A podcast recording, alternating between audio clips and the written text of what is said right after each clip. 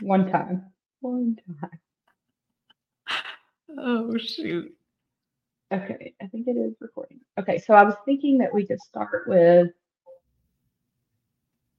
um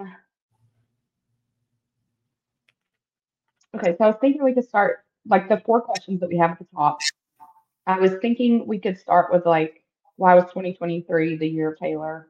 Why did we make the right person famous? And then the other two questions like we work into like our top 10. Okay. And then I was thinking with the top 10 we can just alternate like you do your 10, I'll do your first one or I like do your number 10, I'll do my number 10 like that. okay. That works. I have that weird bubble in my throat still. That's not great. Okay. And I figure we can just like start because I'll just edit it too. Okay. That works. All right. So let's talk about why 2023 was the year of Taylor. What is your opinion, Becca, as to why this year of all years has been all about Taylor Swift? I mean, she's just taken the whole year, right? I did look up, so I went to Forbes.com. Well, I went to Google, let's be honest. And I was like, what are all the records that Taylor Swift broke in 2023? And so Oh. it gave me a Forbes article, and it's insane. Now, like if I printed it, it was probably like 10 pages. Oh, Time sure. Crazy. I'm Person of the Year, Apple Music Person of the Year, Spotify. I mean, it's Forbes. like all of her songs hitting all of the charts and taking over because of the re-records. Yeah. It's So why do you think it happened this year for her? Do you think it was the Eras tour?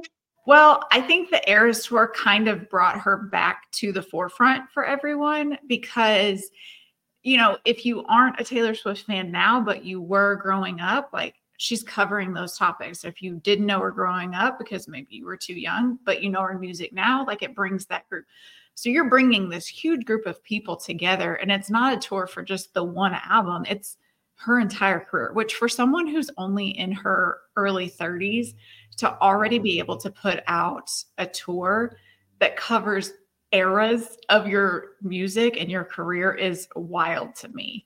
Um, but such good songs in each one. There's a lot of artists that can put out a bunch of albums, but only maybe like two songs or a good hit off of it. To have somebody that has an album that has multiple hits that everyone can relate to in some aspect, I think is huge. So I think that her doing such a large tour obviously brings her to the forefront for the year. But then with the re records and breaking records, then you're on the music charts. Then we're looking at award shows. So your name is coming up in literally every single conversation. Um, but then you have like the people that are legit fans that watched her, you know, end one relationship, begin another relationship, and the new relationship is a whole different audience of people that might not have known her based on her music. So you just have somebody that for this year is just kind of covering the gamut of the world um, and doing it Yeah. with grace and humility as well, and not, you know, yeah, everything's about her this year, but she's just going to ride the wave and enjoy it. Yeah, I mean, I do think as much as 2023 has been about her, not from her. Like, I mean, she just kind of just keeps doing her job, you know? And I do agree. I think it's the Eras tour probably prompted a lot of that. Um, because I mean, like you said, other people have multiple albums that they could do a show. The Jonas Brothers, their tour Yeah. right now is like five albums in a night. Um, but this is like an insane amount of albums, which is why it's three and a half hours. But I do think it's that. But I also think that it's, and obviously we're big on this show of not like speculating on people's lives, but I do think society is very consumed with like pop culture news. And I think because we see it as a bit of an outlet, like you kind of go into this world that like takes you away from your personal problems or what's happening in the world. And it's like you kind of you can hypothesize about what's going on or, you know, read these rumors or sightings and things like that. And so it's a bit of an escape. right. And so I think because I think the Eras tour did like plaster her on the front page of everything again, maybe some of her dating relationships, especially now. I think a lot of that has been an escape for people. And so that just gives more traction to it. And then, like you said, the music I mean, not to make a pun on the song that's from the vault on Speak Now, but it is timeless. Like it, like even the songs, like in picking our top 10, like I even had one from the debut album that I don't even think about anymore. And I honestly don't listen to because it's a stolen one. So I try not to listen to those. But also, like her voice is just so drastically different. But there's just such good songs on it too. Like every album is full of songs that like you want to hear. And so I think once people kind of get reintroduced or introduced for the first time to her music, then you're just like consumed.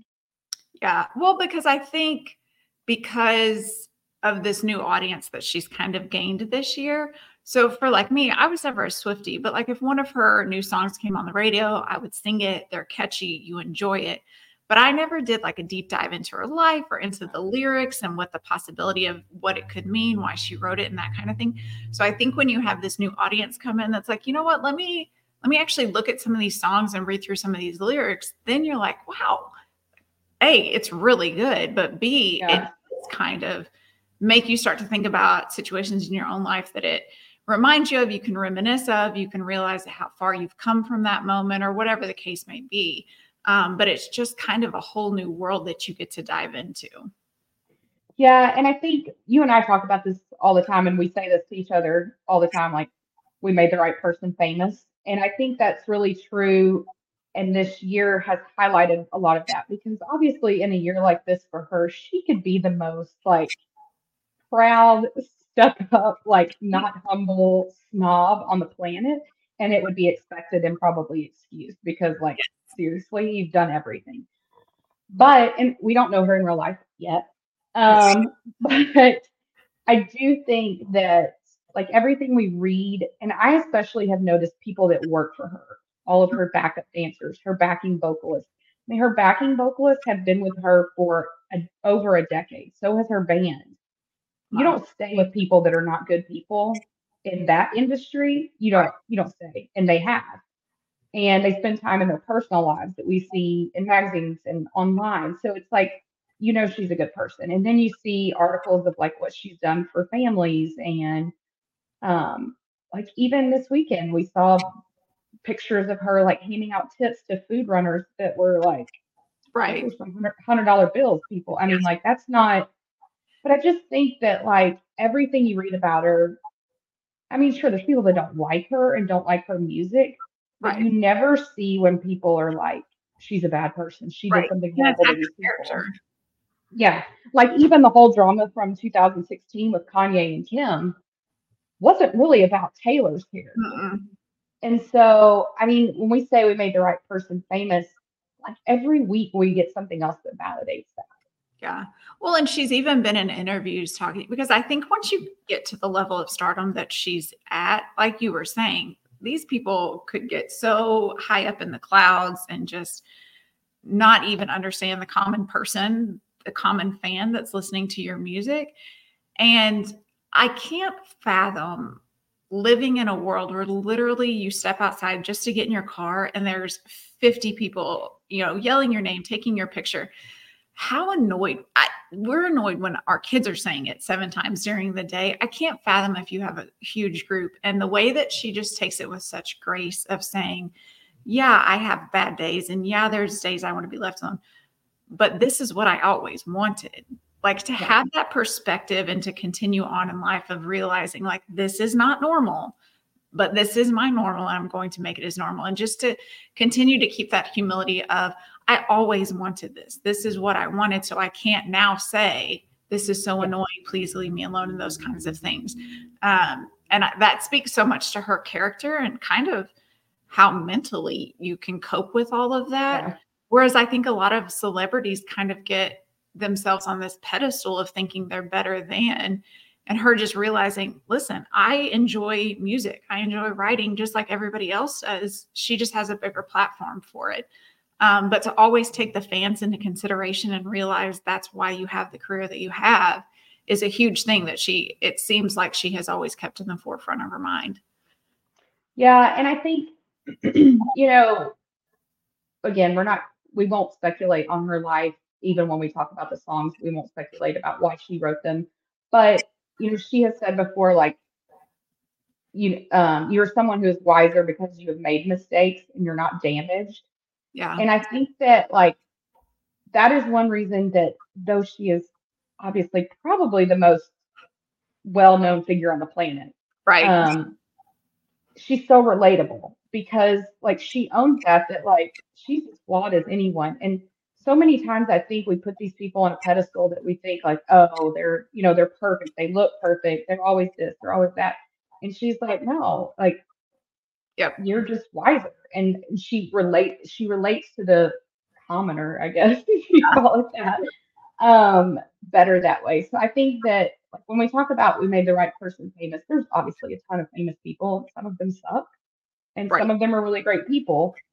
And I think um, as parents too, it does remind me that like a lot of that has to do with how she was raised Yes. and what her parents instilled in her, um, which is a good thing to remember as moms for sure. Yeah. Yeah. Maybe our kids will be famous one day for good reasons. Um, we'll see. We will see. So. Um, so we want to talk about why Taylor's music has impacted us, and to do that, we have come up with our top ten list. And this was probably one of the harder things I've done this year. And saying that I've had two surgeries this year, but still, it's been hard. Um, and I, I still am not hundred percent confident in my list, but we'll Yeah. go ahead and go with it. So we'll start with our number ten choice, and you can go first. Okay. So my thing going through her songs, a lot, yes, a lot of them have to do the lines. You could relate it more to a breakup, to a broken relationship in some form or fashion. And it's been a minute since I've had any of that. So there were some that I was like, it's one of my favorites, but it's like, you know, something I related to back in high school or college or something like that. But still, it just, they still hit so hard. So the first one that I had picked for my top 10 was Delicate from Rep- Reputation, which again, stolen. So we're sorry if Taylor Yeah. could release that. We're soon. ready. We're ready. I'm wearing my sweatshirt. Like, Taylor's been on. Um, but I, for me, I think that just takes it back to um, my time in college, finding out after a breakup of rumors that were spread about me. And I went to a small private Christian college. So everybody knew everybody, everybody knew everybody's business. So to have any kind of rumor spread about you, it's just, it puts you in that delicate state because you're like, you guys don't know me, but that, none of that was true. Um, and so it kind of transported me a little bit back to that being the new person, not having your reputation built up yet, and having someone else speak to it for you. Um, and then moving into a new relationship and wondering, like, what does that person think of me now? So that's kind of Mhm. where, when I heard Delicate, immediately it took me back to that moment. I love that song. That's one of my favorites that she does on the Eras tour. Um, partially because I really love the part where the audience has added the one, two, three. Yes. so- I like it. Um, I'm really hoping that that is somehow on the re-record. I don't know how it could be, but I would love that. Right? Um, Make it happen. that's that's a good one. So my number ten is also from Reputation, the stolen version. I didn't realize that. Um, and it actually, I went to the Eras tour twice. It was actually one of the uh, surprise songs I got. Um, Oh, nice. New Year's Day is my choice for number 10. And I honestly had forgotten that this is one of my favorite ones. And like you said, I mean, it's been a really long time since I've been through a breakup, thankfully. But for me, that this song is more about like all the memories you make in a relationship.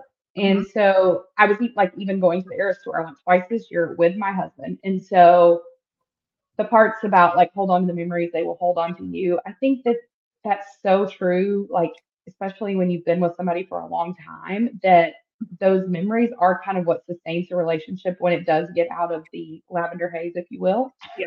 and it's like it's not new anymore and the newness is worn off. But um I also think um the part about like um reassuring your partner, like when she says, I'll be there if you're the toast of the town or if you strike out and you're crawling home.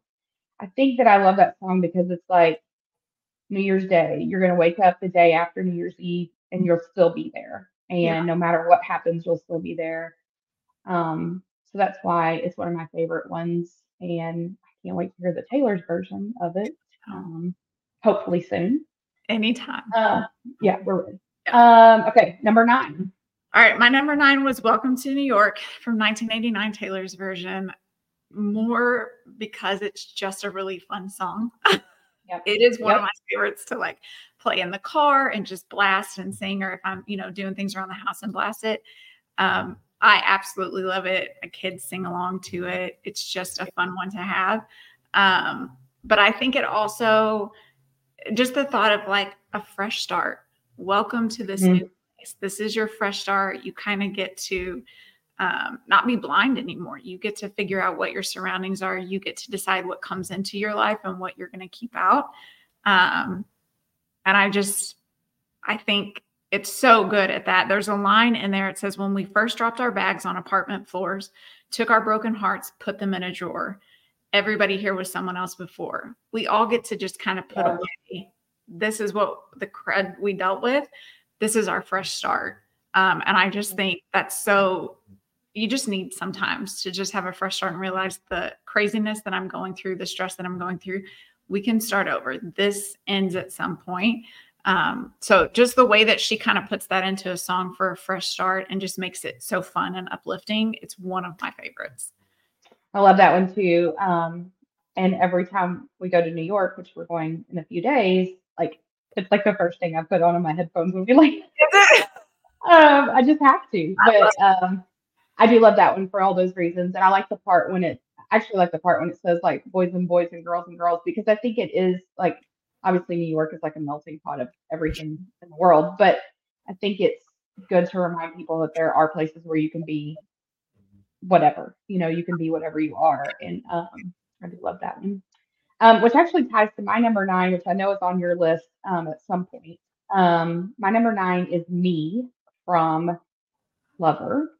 And I think we were both surprised how many Lover songs that we had on our list. I was shocked and I could have had more. I had to like stop but um, I freaking love this song. It's so fun when she's performed it at places like the uh, Video Music Awards. Um, I wish it was on the Eras tour. It would be such a good one, but yeah. Lord, that show could go all day. Um, but I love it because it does remind you like that all the things that are special about you or unique to you um, should be celebrated, no matter what those are. And um, I think that it's fun that it comes from someone like her because again like what we were talking about that she you know doesn't come across like perfect and unattainable i think yeah. it's always good to be reminded that though she's like at the highest peak she still has all those stories of being like you know bullied and not having friends and all of that um but i think too the parts where it's like baby that's the fun of me i think that that's the the part that i love is that it's all those things about you that are unique should be celebrated and should be loved. And you know, you have found the right person. And I know I have because like all the weird things about me, my husband still loves. And so right. I love this one. Yeah. No, that's good. That's in my top 10 as well, is on there. Um, uh, let's see. What do we got? Oh, number eight. Number eight. So my number eight is Call It What You Want, also off Reputation. So there's that. I think these were my only two, which shocked me again because Reputation is one of my yeah. favorite albums to just blast and sing to. Then I was like, oh, only two of the songs made the cut. yeah. So, yep. um, but I just, for me, that song kind of takes me to a kind of a time in life where I felt like I had to protect myself, I had to protect my family, our sanity, and those kind of things. Um, it's one of those that takes me to a hard place, but then also makes me realize how far I've come because of it. Um, just starting out on the song, my castle crumbled overnight. Mm-hmm. I brought a mm-hmm. knife to a gunfight. To me, that was so like we had a moment moving from Tyler to San Antonio where it just things went to crap overnight, real fast, unexpected. And I brought a knife to a gunfight. We were not prepared for this at all. We didn't know this was coming, you know. So showing up to something and being so unprepared is one of the things that I dread most in life. and yeah. so those words just hit me. Um, I think I had noted just oh, where it had stated, all my flowers grew back as thorns, windows boarded up at the storm. For me, that was one of those I'm taking all of my people in and I'm protecting us right now while we wade through this difficult time. Um, because we're going to come out stronger. But right now, we've got to close these walls in, and that's okay. We get to have fun and enjoy in here. I think it talks about like building forts inside with, you know, mm-hmm. fires, that stuff. Um, so that's one of those songs that just, it's such a hard part in life. But then getting to see the growth out of it and seeing it's okay. Like all of these people go through something so difficult yeah. that they can relate to, and kind of having to close yourself off from everybody for a while while you just kind of get your strength back. Um, but it's it's yeah. Um, it is actually my number eight too. Oh, is it? Yeah. Um, I had it as seven, but I think it really is eight because my anyway, you'll see in a minute. But I uh, same kind of situation. I think that for me, this whole year has been kind of a weird year for our family. Like, yeah, just a lot of like just weirdness. I don't have a better way to put it. Um, and things have kind of evolved in some other relationships, and it's just been kind of a weird year. But like what we've done is kind of hunkered down, and we've said like whatever we do, we're going to do as a family. And um, like we started traveling a lot more this year, just mm-hmm. like the three of us, or even just the two of us with my husband. Um, and we've done a lot of that. We're about to leave again Friday, and so I think the part about um, yeah, the fort what is that part? I can't even remember it now. Oh yeah, the I'm laughing with my lover making forts undercover. Yeah.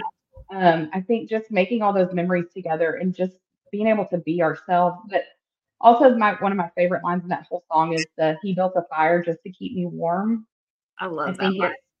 I think it's so like reassuring to hear that part of the song because you do remember that it goes on to like all the drama kings taking or queens taking swings, all the jokers dressed as kings and they fade to nothing when I look at him. I think that's so important to be reminded that even in like the mundane of our lives, that like they are the people yeah, that you have somebody in your corner.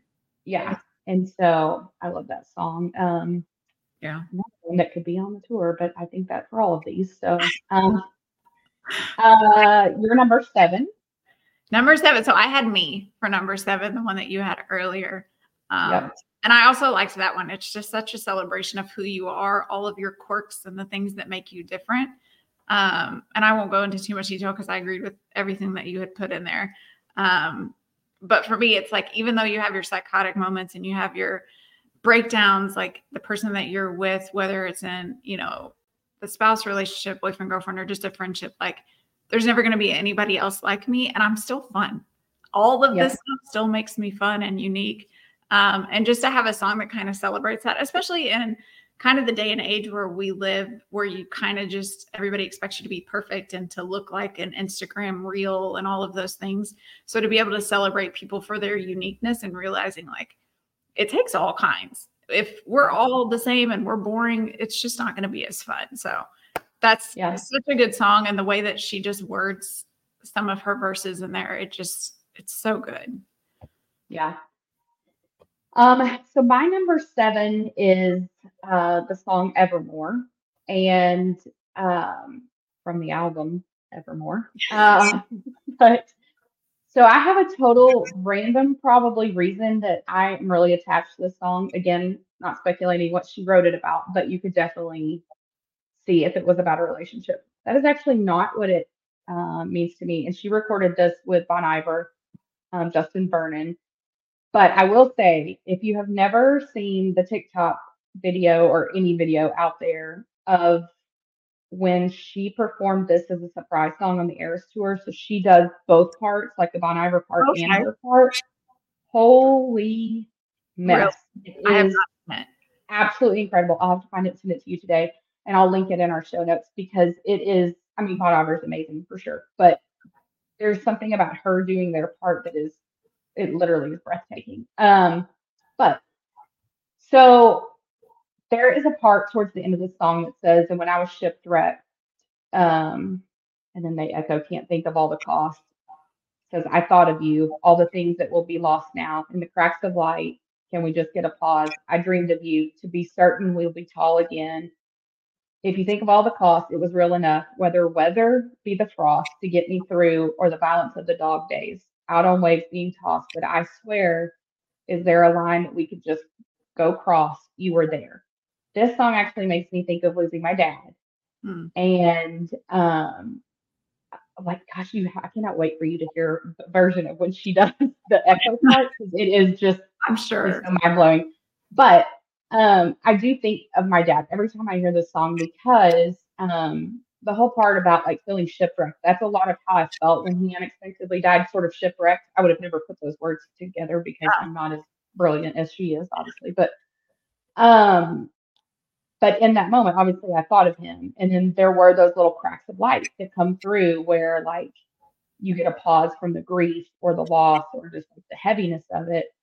And then it says, I dreamed of you and it's then it echoes to be certain we'll be tall again because it was like in those moments if i did dream and see my dad i would have that reassurance that like all will be well one day um and then it's like it was real enough to get me through and those moments are that either the memories that i hold on to or the dreams i have or pictures i look at those are the things that have to get me through at this point because it's not like he's coming back um and the part about is there a line that we could just go cross? I think that when I first lost my dad, and even over the years, I've thought that to myself, like, is there not just a point we could go back to right before this happened, you know?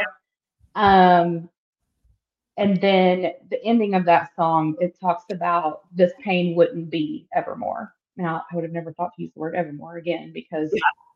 I'm not we're just not like lyricist like this, but just that phrase is so, I think, poignant. Like, this isn't going to be evermore. Like, this is not the end. This is not the end of the story. And we will stand tall again one day. And so for me, that's why I love this song. I can't wait to send you the video because you're going to freaking love it. I can't wait. uh, okay, number six. So number six for me was all of the girls you loved before off of her Lover album. Um, I I love it. It's so for me, it kind of transports me to that feeling of like just love and happiness and the hallmark, you know, good feeling songs. Um, but also just knowing how good I have it and being so grateful for the relationship that I have.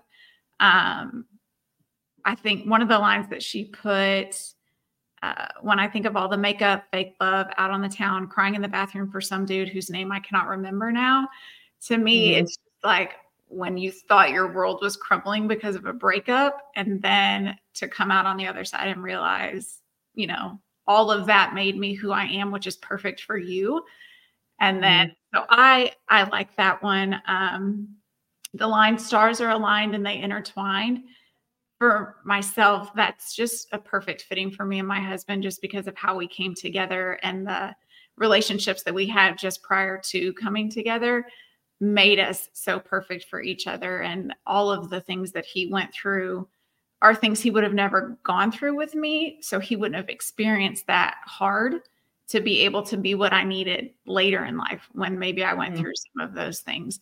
Um, so it's just kind of one of those moments to just be grateful for the breakups that happen in life and, you know, with work, with friendships and that kind of thing because it makes you better on the other side to be able to handle whatever situations might come. Um, yeah, so. that's one that I don't think gets enough credit for being because, like, when you hear about the Lover album, you don't really think about that one. That's another one. Um, I'll send you the video if you haven't seen it. It's another one that. Okay. Um, because there's a moment in that one when she does that surprise song that I think is a, again part of why she's so relatable Mm-hmm. There were at the time, obviously, all those rumors about like, is she back with somebody? Is she not? All the things that always happen for her. And that part, the line that you mentioned, like whose name I don't recall or remember anymore, and she winked at the audience, and so it was like they knew, like I'm good, you know. Um, and I love that she has that relationship with her fans. But um, that is a really good one. And I never think about that song. Um, to me, it's one of those things where I think people, when a relationship ends, one person has to be wrong, one's right, one person's right. one's good. And I think it's just one of those reminders that's not the case. Like we were good for a moment and now it's mm-hmm. over. We can be thankful for that and move on um, instead of somebody always having to be an enemy or a bad thing. Yeah. Um, my number six, total opposite, is um, You're on Your Own Kid from Midnight. Um, this is the song um, that I just freaking love. I think there's a lot of speculation about different parts about what this is about. I do think there's some Easter eggs about her re-records in the chorus part, but um, for me, I just love this song because it's a great reminder of like you can pour everything into something and it may never be enough for some people. Yeah. And the people that you think will like be along for the ride forever may not. But at the end of the day, like you can do this. Like you've got you have what it takes inside to walk your path. And so um the part about because there were pages turned with bridges burned, everything you lose is a step you take. And of course, I love the part where she says to make the friendship bracelet, um, take the moment, taste it. You've got no reason to be afraid. That to me is just like that could be like my life quote, kind of in a way. It's like there are going to be a lot of bridges that burn in life for good, like some it's a good thing that they do, and some it's painful and hard and bad. But remembering that every loss you experience is a step and it gets you further along the way. Um, and the part where she brings up to make the friendship bracelets, I think she obviously is mentioning that and with her concerts and everything, friendship bracelets are kind of synonymous with her. But I think it's a good reminder for other people that you do you should celebrate and wear the people that are the people that always are with you and never leave your side. You should wear that like a bracelet, like a badge of honor take the moment and taste it. Like there's going to be a lot of hard, but when the moments are good, like you really need to absorb that and that you've got no reason to be afraid. I think that's just a good reminder that like everything else in that song, all the blood, sweat, and tears, starved my body, was waiting for the perfect kiss. You don't have to be afraid. Like Right. it's it you can do this. And the how she ends it, the very last line, you're on your own kid, you always have been. Um, I think it's just I don't know why she wrote that. I did see an interview yesterday with Jack Antonoff in Vulture magazine where he said that when this song was done, it was like a gut punch for him. Hmm. And I think like watching her perform this again, like in the Eras movie, um, and I think there's reasons she performed it, I think three, four times already as a surprise Yeah. song just in the US leg. Um, I think it's just that reminder that like you've always been enough. Like Right. no matter what you were going through or what was happening, you've always been enough. Um, Yeah. so I love this song so Which much. such an important lesson to learn. I, and just the way that she can put that into words that no one else could. And it's okay. Yeah. doesn't Yeah. have to do that. It's okay. Yeah.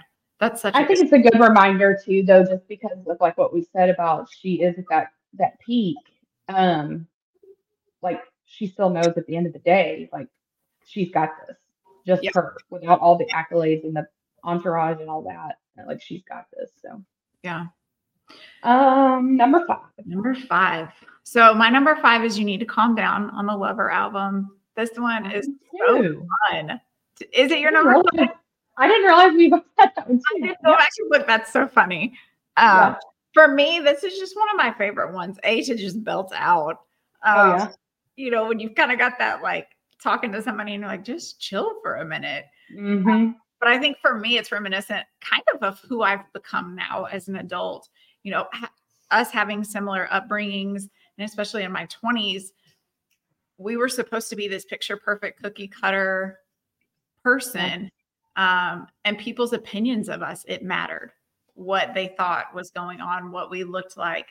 Um, and it highly affected me. And the words that I chose to say, you know, the college that I went to, it all mattered to me what that perception was. And so Mhm. now coming out on the other side and realizing, like, no, I'm good. Like, it does not matter what your perception of me is as long as I'm good with who I've become. Um, there's a section of the song that says, I ain't trying to mess with your self expression, but I've learned the lesson that stressing and obsessing about somebody else is no fun what you do in your world does not have to affect my world. And I don't have to stress about it. And we can all Yeah. calm down. So if you're coming at me with, why are you doing that? Why are you saying that? Why are you raising your kids? Whatever it is, you're going to Mhm. need to calm down because this doesn't affect you. And I've made the best choice for me. So it's just kind of one of those really good reminders that like other people's opinion of you does not have to matter. It does not have to change my day to day. It doesn't have to change what I think of myself. Um, so it's just kind of one of those fun things that where we know those things, but then to have it put into words and especially in such a fun, upbeat way, um, just makes it more relatable and fun. Yeah, I agree. I think this is a really fun one that she does on the Eras tour too. But Mhm. um, I love that part about the I've learned the lesson that stress and obsessing about somebody else is no fun. That's such a good reminder because how many years have I wasted in the past Right. worrying about all of that? I also like the next part when she says, "And snakes and stones never broke my bones." Um, and obviously that like makes me think of reputation, but I think it's a good reminder that like the whole world can throw everything at you, and it's it's not going to be what takes you down. Right. But I also love the part where um, there's several parts that tie together, and um, the part in the beginning when she says, "But you say it in the tweet," that's a cop out. I love love that part because there are so many like keyboard warriors out there that it just makes me insane. It has to make her insane because of the things the they're saying about confidence her. and tenacity that they have behind a keyboard is wild. So crazy to me. But I love that later on she says um, the part about you're somebody that we don't even know. Yeah. But you're coming at my friends like a missile. And, you know, I have friends that are in the public light, I guess. And a lot of times when I get on Twitter and I read things about them, it makes me so mad and I want to like respond to all of them. And I'm not gonna lie, I do respond to a lot of them. Um and and I'll be honest, some of my friends will text me and be like, Hey, somebody said this about our friend. They'll respond because they know I will. Yeah. Um so I'm not above it, but um, I do I do love that part. And then um the part about Shay never made anybody less gay. I love that part Love it. anybody less gay. Yeah, I love that part because it's just a good reminder that you can talk all the crap you want about someone, you can judge them, you can tweet about them, you can do all of those things. It's not going to change who they are, Right. and it like it shouldn't have any bearing. The part that I have to always every time I sing this part when she's singing the uh incro- control your urges to scream about all the people you hate that's so me because there are so many times I just want to unleash on people and then I'm like okay let's calm you need to calm down Yep. um but yeah it's um it's one of my favorites and it's so fun when she performs it yeah. I like um number right, number four So number four for me, I had put Anti-Hero off of her Midnights album. I Mhm. love this song. For me, it's me to a T. To a T because I worry about anything and everything. Um, my husband Mhm. always knows I have a plan for when plan A, B, C, and D have failed. We've got another plan in place. Like I'm prepared for worst case scenario. Um, Yeah. it just I'll be up in the middle of the night worried about things that don't need to be worried about. But if no one else worries about them, then what's going to happen when it happens? So I need to go ahead and worry about this. yep I just, you know, she has mentioned about this song kind of struggling with that idea of her life and becoming unmanageably sized. Um, and just kind of this song being a guided tour of the things that she hates about herself. And it's one of those things where I look back and I'm, you know, constantly saying, don't worry about this. If this falls through, it's not a big deal. It's not the end of the world, but I am going to worry about it um, because I constantly think everyone's learning something faster than I am. I need to catch up. Mhm. Um, I need to Yeah. be there. Um, and it's just, it's not the case. Her opening line that says, I have this thing where I get older, but just never wiser, which I told you before, like that is one of my biggest fears is that I keep going through life and I'm not learning the lessons that I should have learned. Even if I was never in this situation, I feel like I should still learn these things. Um, and so it's one of those things that I'm constantly worried about myself, just never getting wise enough in parenting, in my job, in life, or whatever that case may be. Um, and so, but it's just kind of a fun one to kind of go back and just reminisce and see. yeah You don't have to, you know, hate all of these things about yourself because everybody's thinking that we're all kind Yeah. of in the same boat, thinking that we're not getting to where we're supposed to be. Um, Yeah.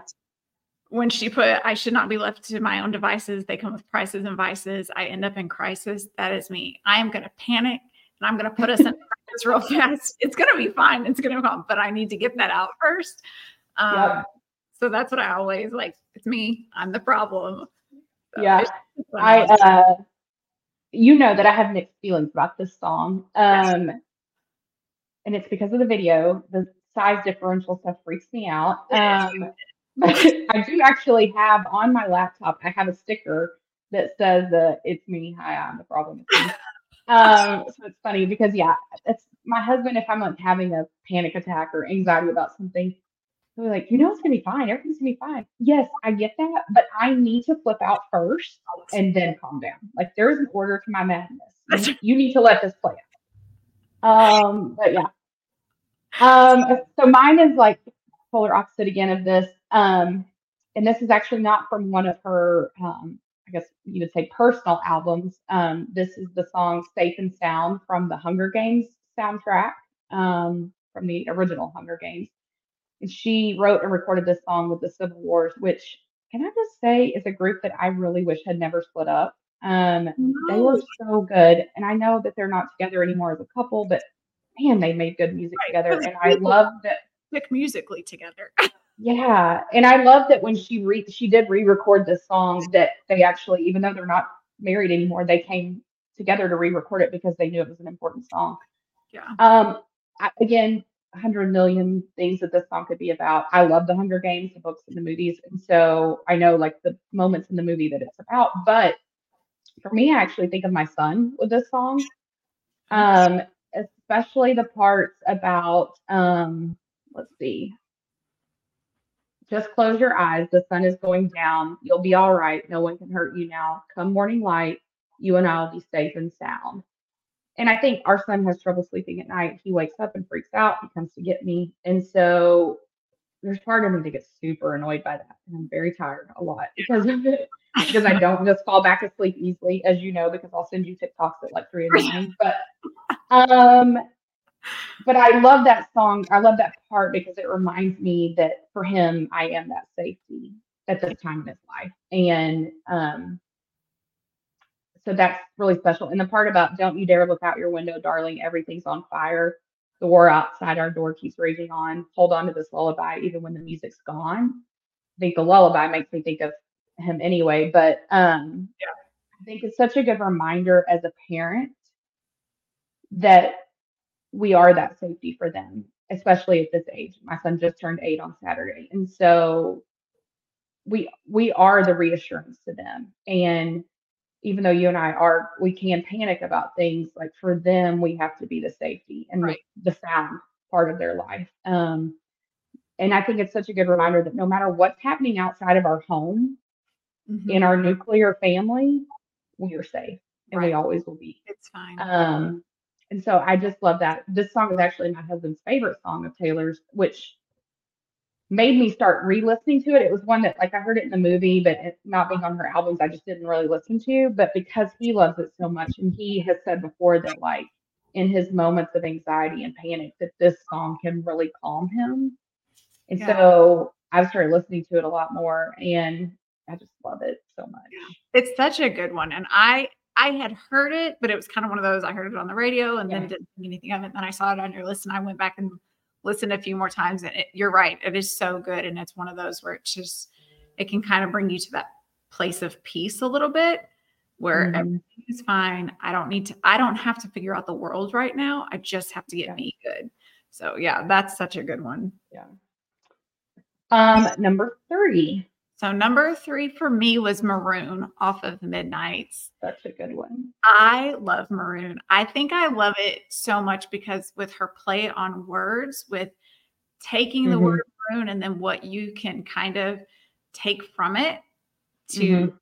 portray it to be anything. So for me, it kind of, I know the song, when you look at all of the words and all the verses, it kind of leans more towards like an ex lover type situation.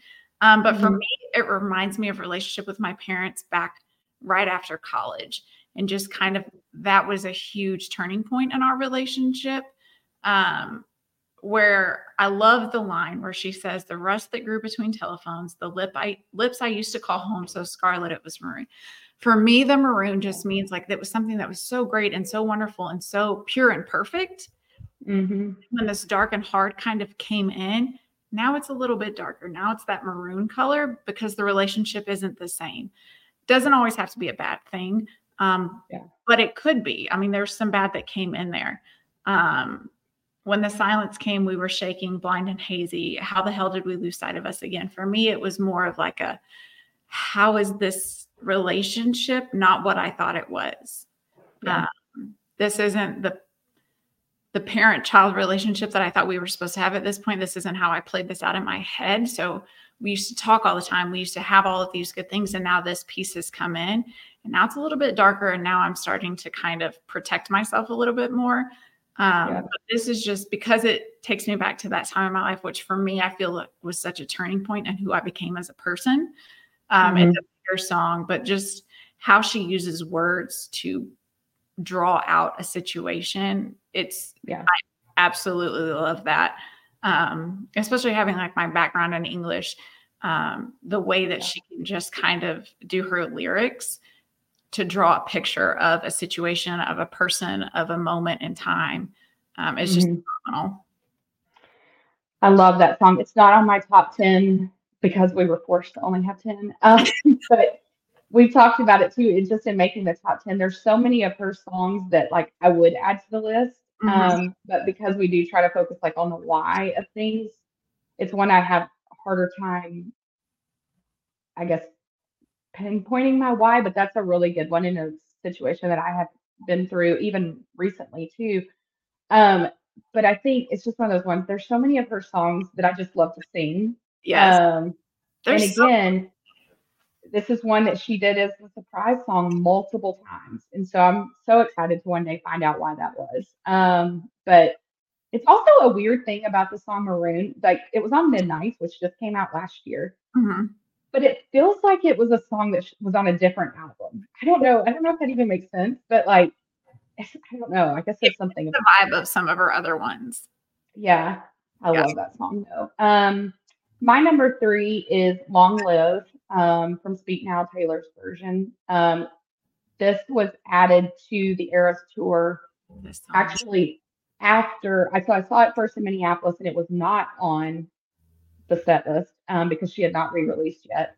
Then she did. So then when we saw her in LA, it was. And oh my gosh, I I think you and I've talked about this. I don't know that I have ever heard the song "Long Live" and not cried. I cry um, every time. I don't know why in Gil in person, my husband could tell you. Like I think he may even have a video.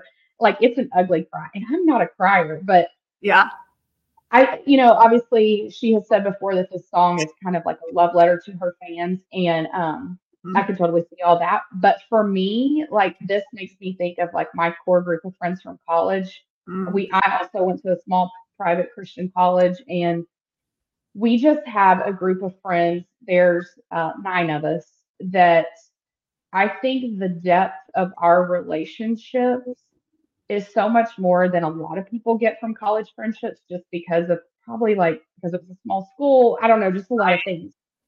But we have a relationship that I, many people have told us, like, I can't believe y'all are still this close. Like, we literally do everyday life together still, and we live kind of all over. Um, but we have a text chain, like we're constantly texting. There's like literally nothing going on in any one of those nine people's lives that the other eight don't already know about and like that we walk through together. Um, so I actually think of like our group of friends, um, the whole Long Live the Walls we crashed through. Um, but I actually, the part um, I love the most is um, the part about fighting dragons with you. Mm. Like, long live all the mountains we moved. I had the time of my life fighting dragons with you. Um, I think for me, that's just like we have literally been through everything together, like losing yeah. parents, parents being sick, breakups, marriage issues, divorces, losing babies, like all kinds of things. Um, but then the bridge, because of course you can't have right. you can't have a Taylor song without a powerful bridge. But the hold on to spinning around, confetti falls to the ground, may these memories break our fall. Um, like promise me this, you'll stand by me forever. Um, and then if you have children someday, when they point to the pictures, please tell them my name. That's always when I cry. Which yeah. but I think like that's totally like my group of friends. All of our kids like call the other like aunt whatever. Um, like one of them is the pediatrician, so almost all the kids, and so oh, like all of our kids like with Judd just turning eight on Saturday, I was looking through all these pictures to make my, of course, social media post. And like I have a picture of my best friend's little girl who's now 10 like holding baby Judd. And it's just, and they're like, yeah, just treated together this year, you know, and they're like big yeah. and tall. And it's just, I just love it. I love that that group of people, and I'm so thankful for what we have. And I I do hold on to that because I know it's not the same experience for a lot of people. Right. Um, and gosh, it's just the best when she Yeah. performs it That one will like, get oh, me every single time. Every time. And I Uh, think this is for Dragons, you, instant. If I've not already cried to that point, oh, yeah. that's gonna get me. even one of my friends knows one of the people in that group. So she bought me the Speak Now sweatshirt when that she re-released that has like a dragon scene on it, and it says the part because it's just it gets me every time. I cannot Yep. function. So good. Um. Okay. Number two. Hey, listen, my number two and my number one, I kept flip flopping them. I just Okay. which Those two were the only two I was solid on. So. Mine, I kept. I was like, no, this. It was. It was the hardest thing I did all week. yeah. But Yeah. I did Eyes Open, Taylor's version off of the Hunger Games movie. I had not heard this until probably a week ago. Um, Oh yeah. I don't know how I missed this, but I had not heard it. And I was looking through some of her stuff and it came on, and I was like, oh my gosh. Just Mhm. going into the words, I absolutely loved this song. To me, um, it was kind of, it made me think back to when I started to have my own voice and I started Mhm. to use it. And the perception around me of what I should say and what I should do was different than what I was saying and what I was doing. Um, and I was proud of myself in those moments, but then everyone around me that I loved was not proud of it. Um, Mhm. And so you just felt like you were, I was under attack constantly. Um, like this Yeah. rage inside of me where I was like, I'm not going to fail just because you say I am. Um, the line, so here you are two steps ahead and staying on guard. Every lesson forms a new scar. It was, I'm constantly running into another thing that's hurting me and causing some cut um, in a Mhm. relationship and a thought process, but it's leaving that new scar. Um, they never thought I'd make it this far, but turn around. Oh, they've surrounded you. It's a showdown, and nobody comes to save you, but you've got something they don't. To me, it was just because that's such an important moment in my life that I constantly look back on and I'm like, look at what you were, but look how you proved them all wrong. And then they all came back and apologized after the fact. Um, Yep. It's just one of those songs that, to my core, that was a moment that made me who I am. Um, and so to have somebody kind of put words to what my feelings were at that time um, is just, it's kind of important for me to have that just because music was a huge part of my life growing up. And so Mhm. now I use it as a huge part of my life to express myself in some way, like it, you know, speaks to me in some way, it calms me, it, you know, lifts my mood or whatever that is. But Eyes Open is just such a good one for, you know, Yeah. it's, I am always on alert, but I'm not going to fail. You're not going to catch me. Yeah, that's one. Um, I love that one too. Um, that is one as somebody who has really struggled with anxiety and panic attacks for like what seems like forever, like 15 or so years. Um, that one really can calm me quickly. Um, like the parts about like dreaming dreams with happy endings, but then also like um when she says like keep your feet ready, your heartbeat steady, Steady. keep your aim locked, the night goes dark. It's like it walks me through it. Like, because I'm one of those people, like when I first started having panic attacks, you know, you go to therapy and they're like, you need to count and do this and, you know, think of this and do all that. I'm not good at that. Like, I suck at therapy. Like, I'm not, I'm not good out for it. My mom is a therapist. And so I think it's just like in me to like buck the system. Right. But like meditating and all of that has never worked for me. Yeah. But that song, just like keep your eyes open, keep your feet ready. Like just the the bump, bump, bump of it, Right. I think like can really get me off a ledge. So I love that one. It's one of those things where the hits are going to come. You're going to be Oh, yeah. thrown off at some point. Um, but just stay ready. Just be who you Yeah. are at the core and be consistent with that. And you're going to get them every time. Yeah. Um, my number two is also one of the surprise songs that I got um, in Minneapolis. I feel like both nights that I went to the Eras tour were kind of iconic. The Minneapolis night, I got my number two, which is Daylight. Um, but we also got Dear John um, when Oh. she made the big speech about what happened in her when she was 19 is not important now. Um, whatever she might be referencing there. Um, but so that was iconic. And then being at night six in LA when she announced 1989 was obviously like a mind blowing moment. But Yeah. um, number two for me was Daylight. Um, and this is one that this is from Lover again. Who knew? But Um, this is one when like Lover came out and just like listening to the album, it wasn't a skip for me, but it wasn't like, ooh, I love that song. But Yes. I think so. When we went to Minneapolis to the Eras tour, um, it was the beginning of the summer, like end of May, early June, and I had not been able to go to a concert in over a decade because of my anxiety, because of the noise and overstimulation. And so then there was just something in me that like I had to go to the Eras tour, and my husband spent an exorbitant amount of money on tickets for us that I still to this day cannot think about. But it was a gift to me because I had finished writing my book. Yeah, just let that slide. Um, but we went to Minneapolis and I had these like I was kind of like, oh my gosh, I hope I can do this. But literally, like the moment we walked in there, we had floor seats and there were thousands and thousands of people, and I was totally at peace. That's just like a Taylor concert for you.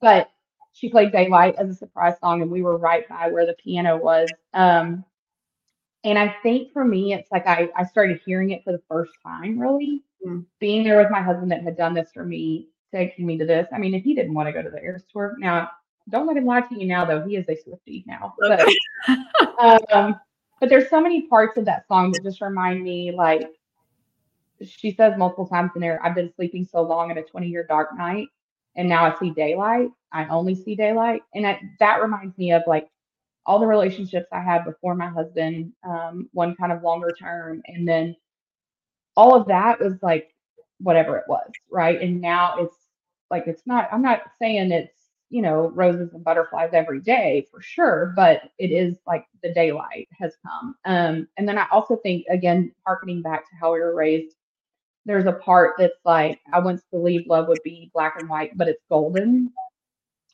And I think that for me, that is so poignant because of how we were raised. We thought that relationships and marriages and all this was supposed to look a certain way, and we married a certain type of person.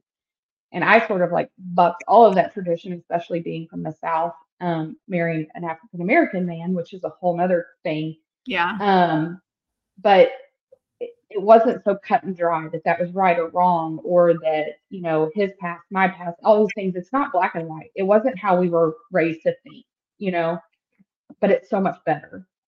Like Yeah. I think now, if I had stuck to like the picture I had in my head of what it was supposed to be, eh, you know. But like because of just doing what I wanted to do, finding that daylight, it is golden. It's so much better. Yeah. Um, and then I think to the very last line, there's something I just realized this. There's something about the last line of her songs. We need to do a deep dive on this on our side. Oh. Yeah, but the last line of this song is "You are what you love." And if you listen to Daylight too, she has that voice memo where she talks about how she wants to be Yes. remembered for the things that she loved and not whatever. Um, which almost seems like it would be different than the meaning of the song. Um, Yeah. But for me, because I I really draw from my relationship with my husband and how it's so different than what I thought life would be or look like. But you are what you love. Like you can't help what you love or who you love, what color they are, what sex they are, like all of that. Like you are that. And so it's just a part of who you are. Um, and when she says, I want to be defined by the things that I love, not the things I hate, not the things that I'm afraid of, or the things that haunt me in the middle of the night. Again, it's not all these things that we thought it would be. It's totally different. Yeah. Um, and I just love it so much. That's a good one. That is a good one. All All right, right. number one. This for me is, I bet yours was like, yours was probably anxiety riddled. This for me has been number one for I knew this was going to be the number one forever. picked. It's just forever for me. I am surprised by your choice though, so let's go ahead and hear it. So mine is yeah. Paper Rings from the Lover album. This to me is me and my husband to a T. Um, Mhm. I so we went to college together. Um, I was dating somebody in his dorm. He was engaged to somebody in my education program.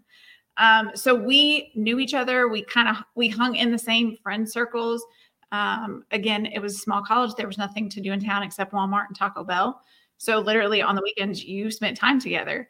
Um, and so he was always somebody that I hung out with, but we were just friends, and literally neither of us ever thought anything more than that.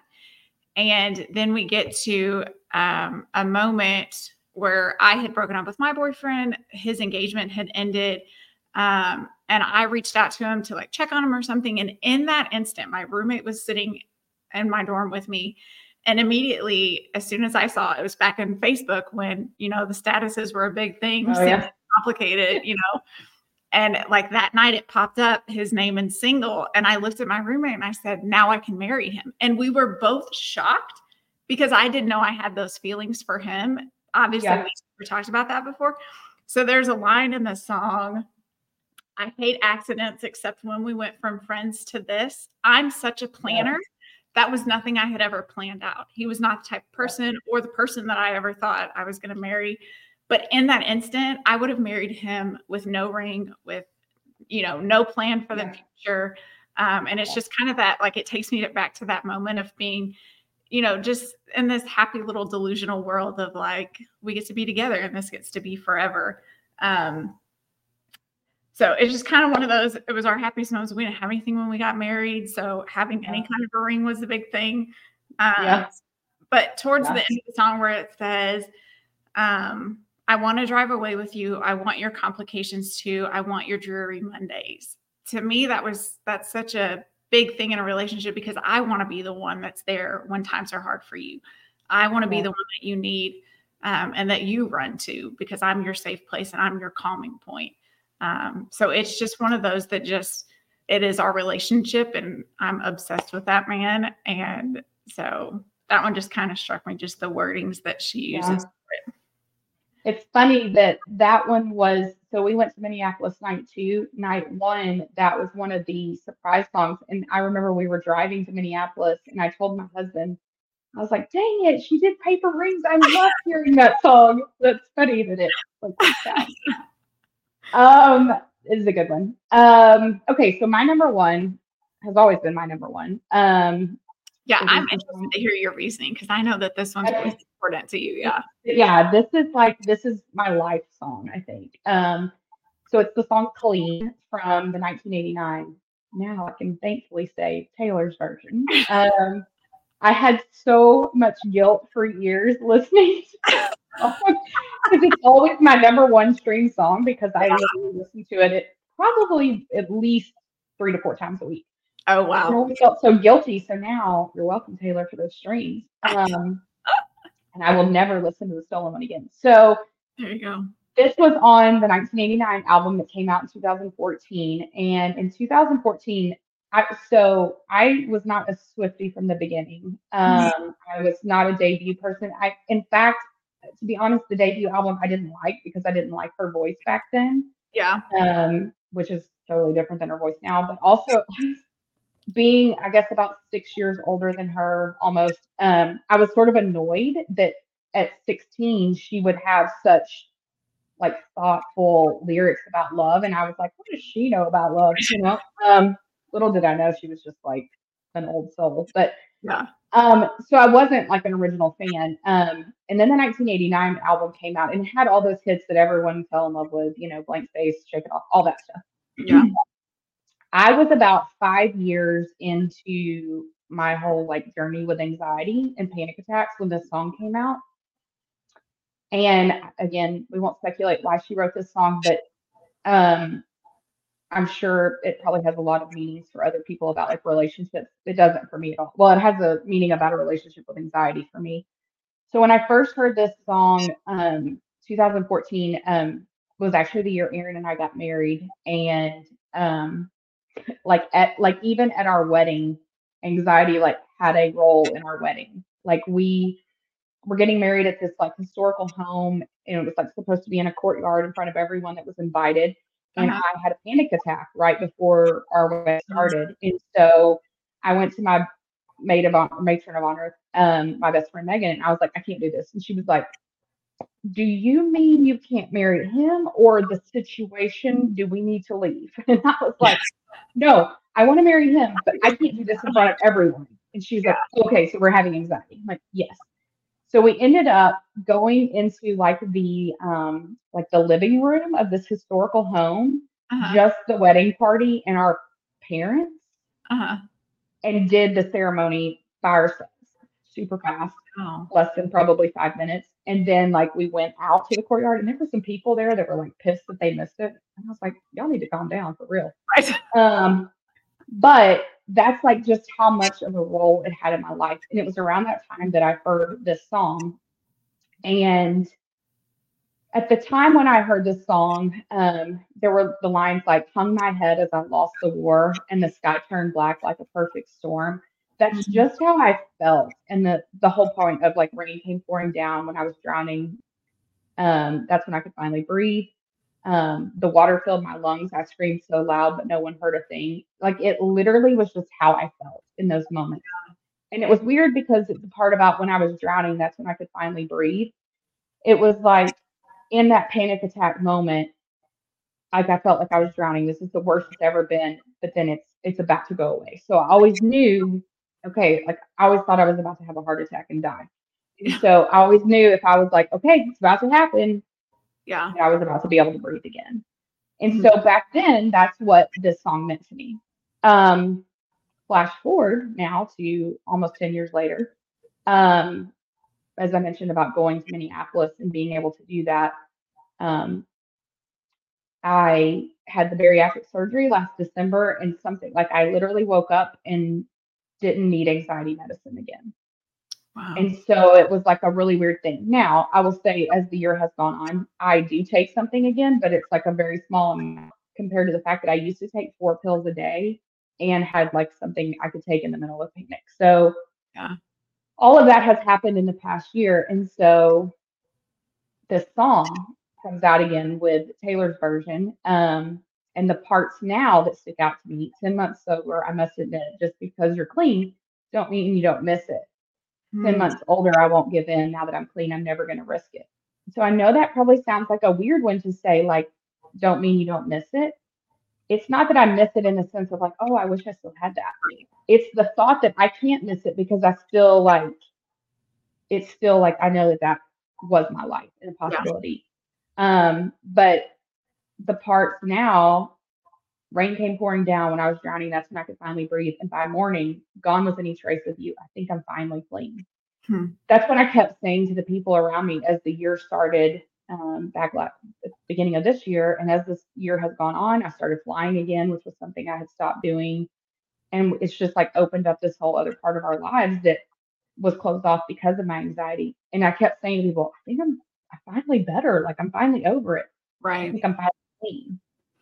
Um, and not that anxiety makes you dirty or anything like that, but it feels so heavy. And so I feel clean, like it's clean, it's cleansed off. And so for me, it was the song that made me fall in love with Taylor's music, but it's also the song that this year, because I wouldn't even say, even though I love the 1989 album and the ones since then, I wouldn't say I was like a Swiftie at all until this year.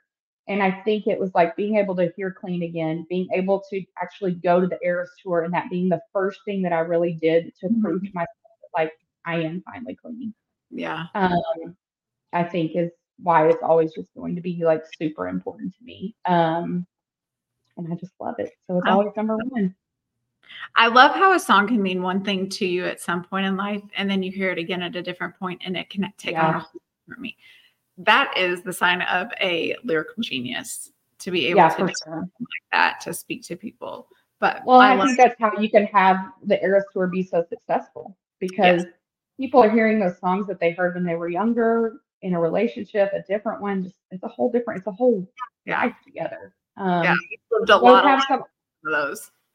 yeah, we both have some honorable mentions. Mine are Karma and Bejeweled from Midnights. Those are so fun when she performs them, but also love the meanings for me.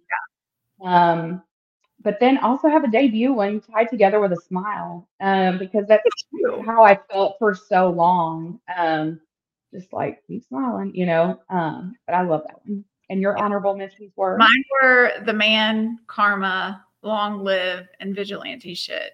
Most of them just because they're a lot of fun to sing. Vigilante shit, just I will belt that one out every single time. It just kind of gives you that like, let's go, let's take on the world right now. Um, Yep. I honestly, I could have listed so many songs. Oh there, my gosh. Yeah. but like you were saying, I was not really ever a Swiftie, and this year was the Yeah. first year I kind of dove into that world. and there's just so many good songs that you're like, yeah, I heard it, but it didn't mean anything to me at the time. I Yeah. didn't pay attention to it. Um, Yeah. but it it's just so good. I would love to sit down with her and just pick a handful of songs and be like, Yeah. you know, what not necessarily just personal life, but kind of what was your process in that? What did you have to go through to bring to Yeah. that? Because a lot of the songs aren't written just about her own life. It's about characters that she's made up. It's about people in her life around her, um, lines Mhm. from TV shows. So it's it would just be interesting to know her why, other people's why that are on the albums with her. Um, Mhm. that do some of that um, just to kind of because even when you and I pick the same songs, our why behind it is different. Yeah, it's different. Yeah. That's so different. I think it would be interesting this time next year if we record this same episode again. And pick If our, it's still like, yeah, pick our top 10 again. We'll have to remember to do that. But that would be fun because it'll right. be different. oh yeah. Well, and hopefully we'll have new music by then. I don't know if we'll have TS11, but hopefully we'll have we'll have vault tracks something. So, tracks. Gosh, surely Reputation will be out. Come on, Taylor. yeah, for sure. All right. All right.